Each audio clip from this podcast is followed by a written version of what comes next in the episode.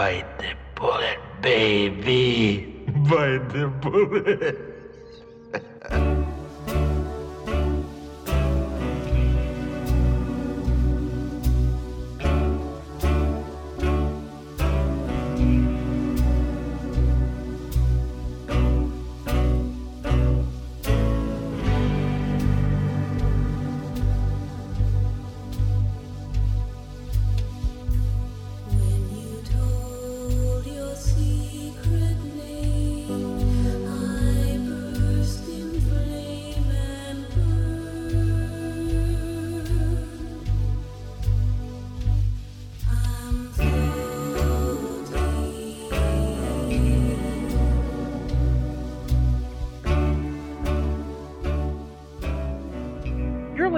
Lost in Twin Peaks, a podcast for both first time and veteran viewers of Twin Peaks, the mystery series that ran for two seasons in the early 90s on ABC, followed by a feature film, and 25 years later, a limited series on Showtime. If you're listening to this as a public episode, I avoid spoilers for upcoming episodes, which can be found in a separate feed, link in the show notes. But I do include a section called Shape of the Show, where I discuss the overall context or structure of the series, and sometimes fan speculation from first time viewers, without giving away any details of the plot. If you're a new listener who has just discovered this episode and wants to know more about the podcast, check out episode zero show format.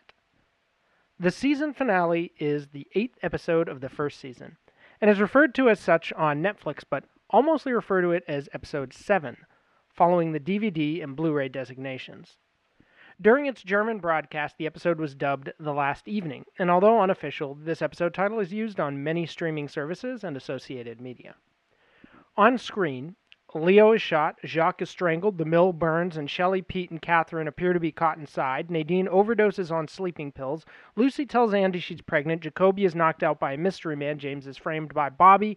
Audrey's first customer at One Eye Jack's turns out to be her father, and Cooper gets shot. Now, at the time that I'm releasing this publicly, uh, as you know, there's been a month off between the last episode and this. So, just to update you quickly on what I've been up to on my other podcasts, I was a guest recently on Twin Peaks Unwrapped for uh, Ronnie Rocket, which was a David Lynch screenplay that was never produced. So, the host wanted me and John Thorne and some others to come on and talk about that. And they have people reenacting scenes from it. So, that's a lot of fun. It's called a very Ronnie Rocket Christmas special. So, timely for this week. I also released a couple more Twin Peaks conversations uh, podcasts where I put part of it on YouTube and then the larger part on my Patreon for $5 a month patrons. Uh, the most recent one was with Scott Ryan, who wrote a book on Firewalking that's going to be coming out next year, and he wants people to pre order a color edition. So you can check that out and definitely order his book. I was able to read part of it, and it's uh, fantastic.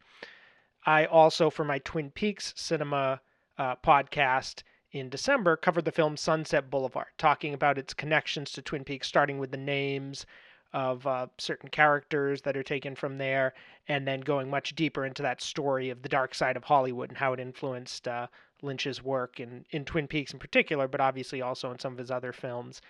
And then for my main Lost in the Movies podcast in December, I covered a double feature of The Devil Rides Out and Brawl in Cell Block 99, two sort of semi exploitation films, I guess you could say, a horror film from the 60s and a action thriller from uh, the 2010s. And then uh, for my November episode of Twin Peaks Conversations, I talked to the hosts of the Peaks Chats podcast who had me on uh, to discuss an important episode on their show back in September. So I had them on to this again, split over YouTube and Patreon, and we talked about their podcast, which has just reached season three. On my uh, Patreon for a dollar a month patrons, I put out a couple monthly episodes that have been delayed, one for October, one for November. And on these, I discuss various characters, locations, and storylines of Twin Peaks. These will be listed in the illustrated companion. Um, I'll go a little lightly on them here because some of them haven't come up yet in the show, trying to stay spoiler free. But for the uh, main Twin Peaks cinema sections of that, I covered the film uh, for the November one. I covered Drugstore Cowboy and connected it to Twin Peaks, the 1989 Gus Van Sant film. And then for the uh, October podcast, Patreon podcast, I covered another uh, 1989 film, Field of Dreams, and connected that to Twin Peaks. And then I also posted on Patreon just an update, sort of like I did on this feed, talking about how I was delaying Lost in Twin Peaks, be coming back to it later, pausing, maybe skipping ahead at a certain point. Uh, we'll discuss that more at the, uh, you know, as as this week ends, and I sort of look forward to what comes next. But for now, we're focusing on season one finale all week, usual schedule, Saturday through Friday, and then also one last podcast uh, probably the biggest of all of these um, in terms of length and maybe uh, well i guess the Patreon the twin peaks conversations are pretty long but split over two. This one is one long 50 minute podcast on my twin peaks cinema feed covering the film vertigo the great alfred hitchcock thriller and its connections to twin peaks. Again starting with a name of characters but going much much deeper. This may be one of the most deeply connected uh, films to Twin Peaks that there is. It's a favorite of David Lynch in particular, so that was a lot of fun to discuss and dig into. Now, our big questions come to the fore. What is Twin Peaks? Who is Agent Cooper? And who is Laura Palmer? We've now finished our first season of the show. Where do all these questions stand? What is Twin Peaks? Weirdly, the Twin Peaks of the finale mirrors the Twin Peaks of the pilot. Both are every towns in ways that the community depicted in other episodes usually isn't. Think of how we return to the hospital and the sawmill, very functional locations that we haven't visited since the pilot or closely thereafter. The episode's one new location, a water processing plant, also fits this role. And so, from a Neverland crafted on a Hollywood soundstage, Twin Peaks is now back to being an ordinary place in the real world. Even the episode's colorful exceptions wear their exceptionality on their sleeve. Jacoby's office is loudly anachronistic with its tropical themes, and One Eyed Jack's was mostly shot in a real LA location rather than constructed wholesale with movie magic. There's a real feeling that the events transpiring on screen could take place just about anywhere. Nothing roots them in a quiet village in the Pacific Northwest. But the pilot and the finale are worldly in very different fashion. The pilot's down to earth qualities are found in its quiet moments and authentic locations, while the finale's noisiness and archetypal cop show soap opera scenarios are what tie it to the outside world. In other words, the pilot's Twin Peaks feels different because of its rooted specificity, whereas the finale's Twin Peaks feels different because of its broad generality. Who is Agent Cooper? This is now the second time that Frost has authored a Cooper portrait as a solo artist, and what we see is surprisingly different from episode 5. There, Frost emphasized Coop's grouchiness as the Icelanders kept him awake, and his ability to be overwhelmed and confused by the log lady in her cabin and Audrey in his bed. He was still a remarkable detective when confronted with Flesh World, Jacques' heating bill, or the contents of a windy cabin. One might even say he only blossomed when able to dive into the investigative process but he was far from the zany dreamweaver of episode 2. The Cooper in episode 7 is far from Lynch's vision as well, but this time it's because of his smooth confidence, lending him a sophisticated air. The man in the sharp tux who traps Jacques Renault is not childlike. He's a stone cold pro, able to sharpen and wield his charisma as a deadly weapon, a consummate player of much more than cards. If Frost's two versions of Cooper fit together, it's because they are connected by their worldliness, and ultimately, even here, their very human vulnerability, given the final shots. Pun intended. Who is Laura Palmer? If there's an episode where Who Killed Laura Palmer takes over almost completely from who was Laura Palmer, this is it. At times, Laura and the consequent investigation into her murder seem almost secondary to the webs she's embedded in. She's a useful tool to go after a drug dealer, a peephole into a wealthy magnate's dark secrets, an excuse to set up a personal enemy, and even an incidental complication in a more high stakes murder case. Frost is on record, at the time this episode was airing as well as others, describing Laura as a path into this world, whose individual importance may have been overstated. He was clearly worried that the long term prospects of the series would be drowned in the immediacy of this big question. Yet, even here, the enigma of Laura's powerful presence saturates many scenes, and we never drift completely, or even very far at all, into the territory of, say, True Detective's Dora Lange, whom the bigger than life anti hero dismisses as just chum in the water, man. If the voice on the tape suggests a more one dimensionally restless party girl than in episode 1, Frost even re recorded that version for this episode. If Jacques' sordid anecdotes puncture the impermeability of Laura's otherworldliness, she still remains the unescapable center of Twin Peaks.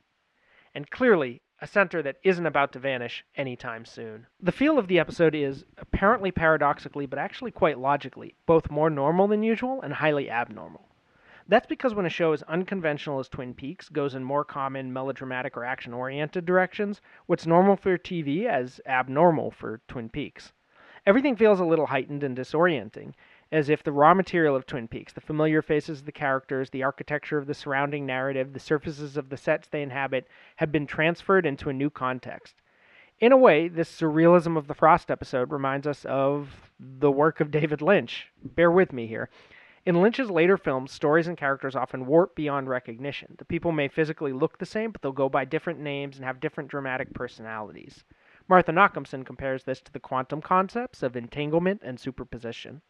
This is a much more subtle version of that, obviously, but we can't shake the sensation that we are dreaming up a skewed version of the universe we're already familiar with. Arguably, then, Frost crafted one of the most inadvertently Lynchian episodes of the show. One almost wonders if Lynch watched this episode, marveled at how far his own co creation had traveled just by virtue of introducing other collaborators into the equation, and went on to create solo works that reflect this warping, splintering process, but through authorial intent rather than some inadvertent creative fallout. Did the season 1 finale give birth in some indirect manner to Mulholland Drive? As with the previous episode, which pushed toward this outcome while retaining much more of the connection to the essence of Peaks, there will be no uncanny section this week. But it might be said that this lack of uncanniness is in fact the most uncanny thing about episode 7. For the first time, we can discuss a single writer and director in one category. Mark Frost wrote the teleplay for the concluding episode of Twin Peaks, and he also directed it himself.